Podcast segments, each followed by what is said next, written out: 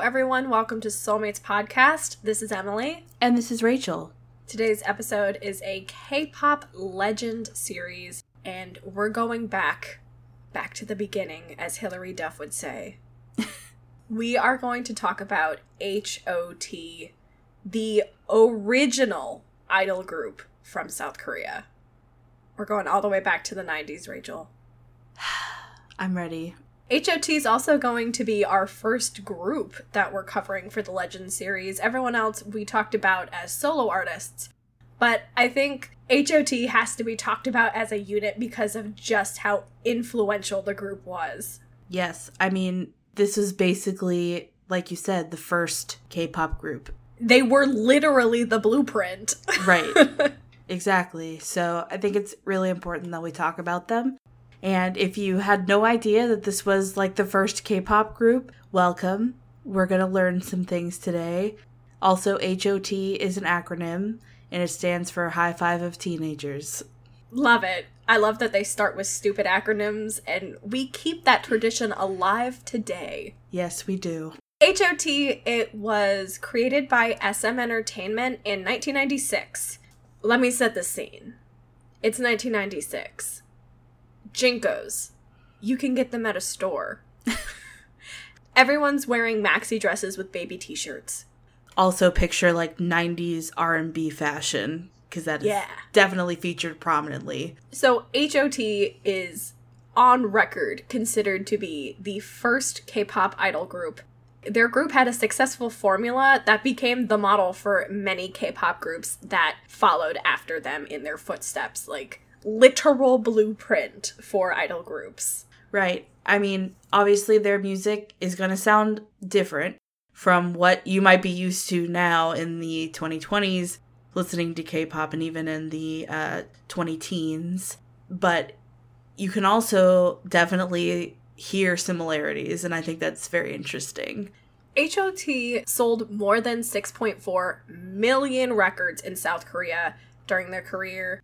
They were also commercially successful in China and Japan and were one of the first stars among the Korean wave in Asia, so that also included our girl Boa. The group broke up in 2001, so 1996 to 2001, and it was due to contract disagreements with SM Entertainment. Wow, that's still happening today. Right. Not much has changed. no. As much as things change, they all stay the same. That is especially true for K pop. The founder of SM Entertainment, Lee Soo-man, had polled high school students to find their ideal pop group. And he's like, What do you want? What would make you like listen to this music? What do you think is cool? And then he used all that data, made a pie chart, and created HOT. Basically, yeah. The first member to join the group was Kangta, and Lee discovered him at an amusement park. That's like Tyra Banks finding you at a mall. Right. it's like, hey kid, you're hot. Can you sing and dance?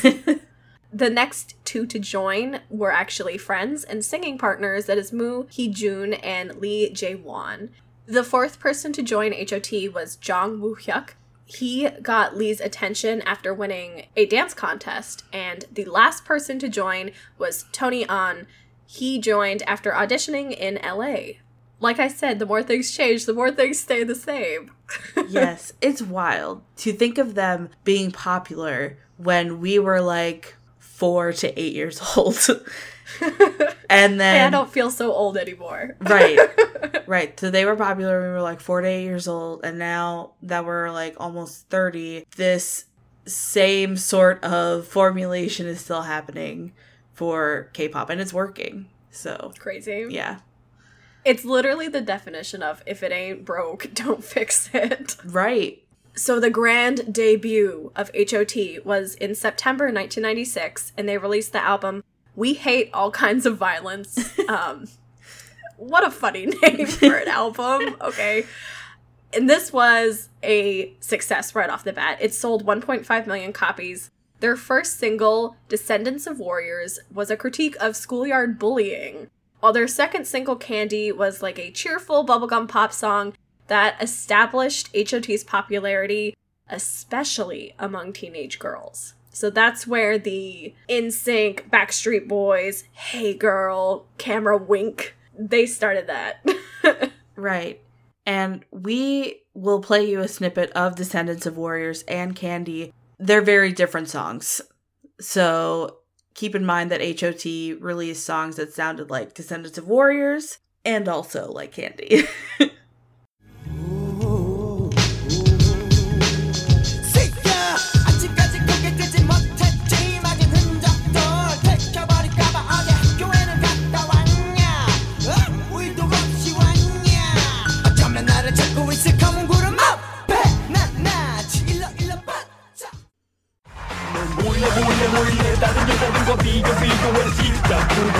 그만 깨어지는 화살 속에 혼자서 울고 있는 초라하게 가까보는 나를 보았어 널 떠날 거야 음널 떠날 거야 음 하지만 우리 감사하는 그는 내 맘속에 너를 잡을 거야 머리 위로 비친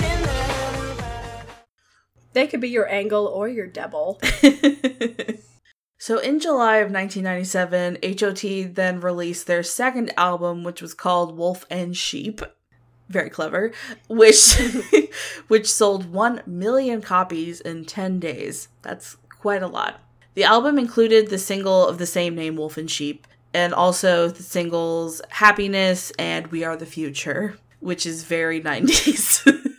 I feel like these three could also be NCT title songs right now. Exactly. Wolf and Sheep was actually banned from airplay due to its strong use of language, but the album was both commercially and critically successful despite that, and it actually won the grand prize at both the 1997 Golden Disc Awards and the 1997 Seoul Music Awards. Additionally, the single We Are the Future was nominated for an International Viewers' Choice Award at the 1998 MTV Video Music Awards. The VMAs. You know, BTS wasn't the first one.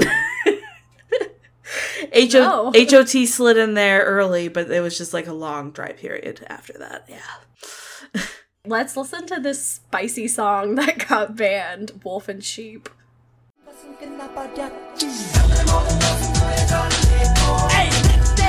것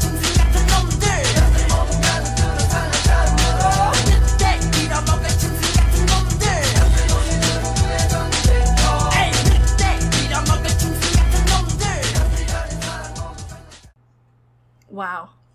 So spacey. By the end of 1997, HOT had become a social sensation in South Korea, and with their success came the rise of K pop fan culture. So, buying out all the albums in like a coordinated effort, fan clubs, fan chants, dressing in a coordinated fashion at their concerts, like all that shit that you can think of, all has its origins in 1997 with HOT. HOT released their third album, Resurrection, in September of 1998. The album features a variety of styles, including hardcore hip hop, and it sold more than 1.1 million copies during the following year. At the 1998 Seoul Music Awards, Resurrection was awarded the grand prize. However, they ran into their first controversy with this. People online, specifically people online, I would like to uh, mention. it was weirdly clarified that it was like people online accused the album of plagiarism on account of alleged similarities between the album's lead single Lineup and Killing in the Name by Rage Against the Machine. So let's listen to Lineup and see if that is true. 날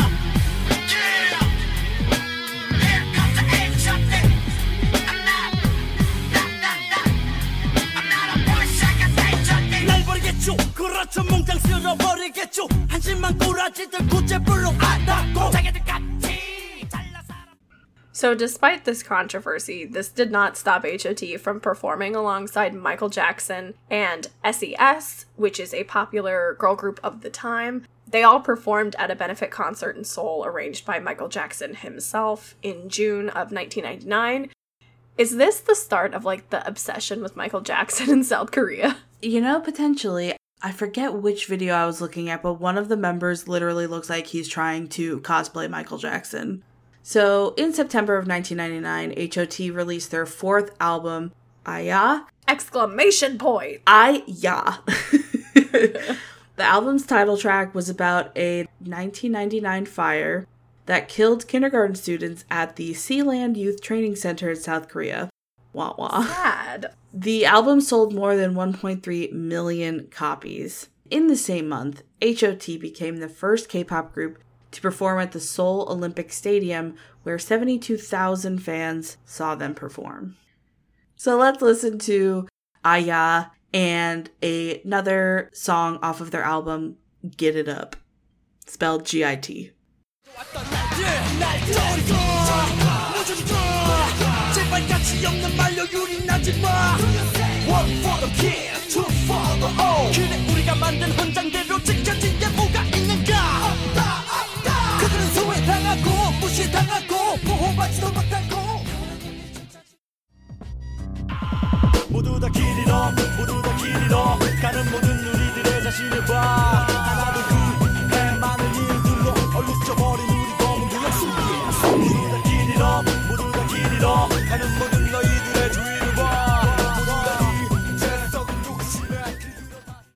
In February of 2000, HOT performed for 13,000 fans in Beijing at their first concert in China. And then from there, the group became immensely popular among Chinese teenagers, and their success inspired SM Entertainment and other South Korean entertainment companies to promote their artists in China. And when we were getting into K pop in 2010, that was a major thing as well, like trying to tap into the Chinese market. It all started with HOT. Yeah. So HOT released their fifth album, Outside Castle, in September of 2000. That year, the group also starred in a sci-fi movie called Age of Peace, in which they portrayed soccer players living in a futuristic society.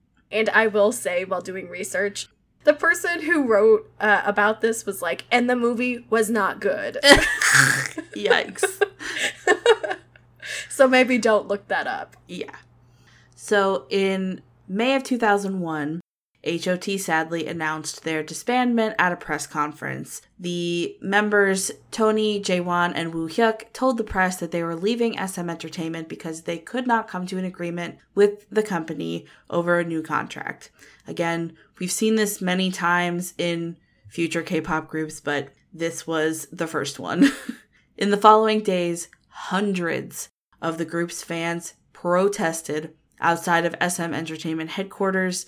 Some fans even blocked the road and threw rocks at the company's headquarters windows to protest what they believed were unjust actions against HOT on the part of SM Entertainment. It was later reported that the contractual disagreements between HOT and SM Entertainment concerned the group members' pay. Hmm. Huh. Which was only about, sit down for this, $10,000 for every 1 million albums they sold. Yeah. That is criminal. Yeah. After the split, Kangta and Heejun were offered contracts by SM Entertainment as solo artists. Tony, Jaewon, and Woo Hyuk signed to Yejeon Media and actually formed a three-member group called JTL. Um, they had some moderate success and then they disbanded in 2003, but all five former members of HOT have since pursued solo careers and are actually still active in the entertainment industry. yeah, all the HOT members are now in their early 40s, and a lot of them are still acting. So you may actually see them in some of the K dramas you are watching. They had a reunion, I believe, on like a talk show or some kind of reality show. And that was, I believe, in 2018. But I know that there are still fans of HOT who are pushing for a like full on reunion tour. It's just kind of crazy when looking at the history of the group that if we just changed some of these dates, this would sound like a group that was, you know, made maybe like three to five years ago. Exactly. It's crazy the similarities in like the life and death cycle of K-pop groups. Their reign was relatively short, mm-hmm. too, you know? 1996 to 2000. That's so short, and yet their legacy lives on. I cannot believe how much influence that they had on not only South Korea, but also throughout Asia. And the fact that they were not paid is mind blowing. Like, these people are icons, legends. They were the moment. Why were they not paid? It's fucking sad. And we know this is still happening today. I don't think there are as many protests outside of SM Entertainment. But I mean, I think, and we'll say it again, the more we bring attention to the fact that K pop members are mistreated, maybe we can push things towards change by putting pressure on these companies to actually treat their employees well, especially when they're extremely successful. like HOT was extremely successful. So, I was inspired to do this episode because SM has been releasing remastered old music videos on their YouTube channel, not only for HOT, but for other old acts as well. And I was like, oh my god, this is such a throwback. And it made me want to look up all the HOT music videos, and some of them definitely look potato. I was completely transfixed. It was not only like going back in time, but I was like, this feels so fresh and new at the same time. Yeah. It's crazy. I mean, a lot of 90s trends are being revisited right now. So looking at music videos from the late 90s is like pretty cool because you can see a lot of the same things compared to now. I just think that as a K pop fan, you really should know your history. K pop has existed since the 90s, and it's not going away. I feel like people are stuck in this cycle of groups are only as good as like the last thing that they put out or like I'm not going to listen to anything that's more than 2 years old because that is old. That's like hashtag late. It's mm-hmm. over. And I just think that's dumb because K-pop is so fun and such a rich genre with really deep roots, you know, all the way back to 1996, y'all. Yeah, 100%. Why do you think people who like K-pop should know about early groups? Because like we've been saying, it's it's the foundation for all these other groups. Not only in the fact that if the first groups didn't exist, the new groups wouldn't exist, but also because there's so many things that stylistically have not changed. Like I was expecting when I looked up these older songs to not like them, but honestly, it sounds pretty similar to what we're listening to now. Obviously different because it has a lot more of a 90s influence, but we're again seeing that resurgence in music that's coming out in the 2020s and I just think it's important that we realize where these trends came from and that we can look back, reflect back and learn about what might be coming mm-hmm. in the future. Well said. So after this episode, y'all go look up HOT on YouTube, look up Baby Vox and SES, and have a good time. I was really surprised at how much I liked Descendants of Warriors, so please give that a listen. It was giving me like Wu Tang vibes. Work. And I'm a white girl, so take that with a grain of salt, but that's what the vibes it was giving me. okay, let's wrap this one up with our weekly K pop recommendations. I am going to recommend 90s Love by NCT U. Ah, that's perfect. I'm going to recommend Mint by Red Mint, which stands for Money is Never a Thing. They're living in a post capitalist society. Go Red Mint. It's actually a socialist statement. All right. Thank you guys so much for listening to this K pop legend series HOT. Just a reminder that we will be taking a hiatus in January. I'm getting married. Marriage, matrimony. Yes. So it's going to be crazy. So we're just going to take a break. Um, hopefully, we'll be back sometime in February. We will be at Hale Matsuri doing two panels on Friday. So you can catch us there and I'll have free pins. That's all the announcements. you can find Soulmates Podcast on Facebook, facebook.com slash Soulmates Podcast. You can check us out on Instagram where we have our link tree that links out to our Spotify and YouTube accounts. Our Spotify account in particular has playlists of the latest releases.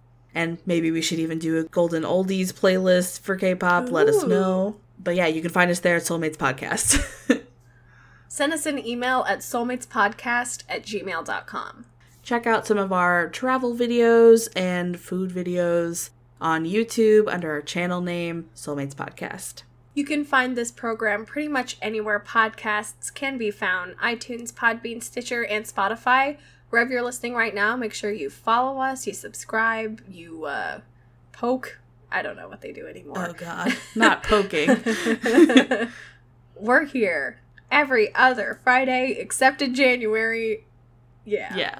We'll see you guys for our last episode before the hiatus in two weeks. Bye. Bye.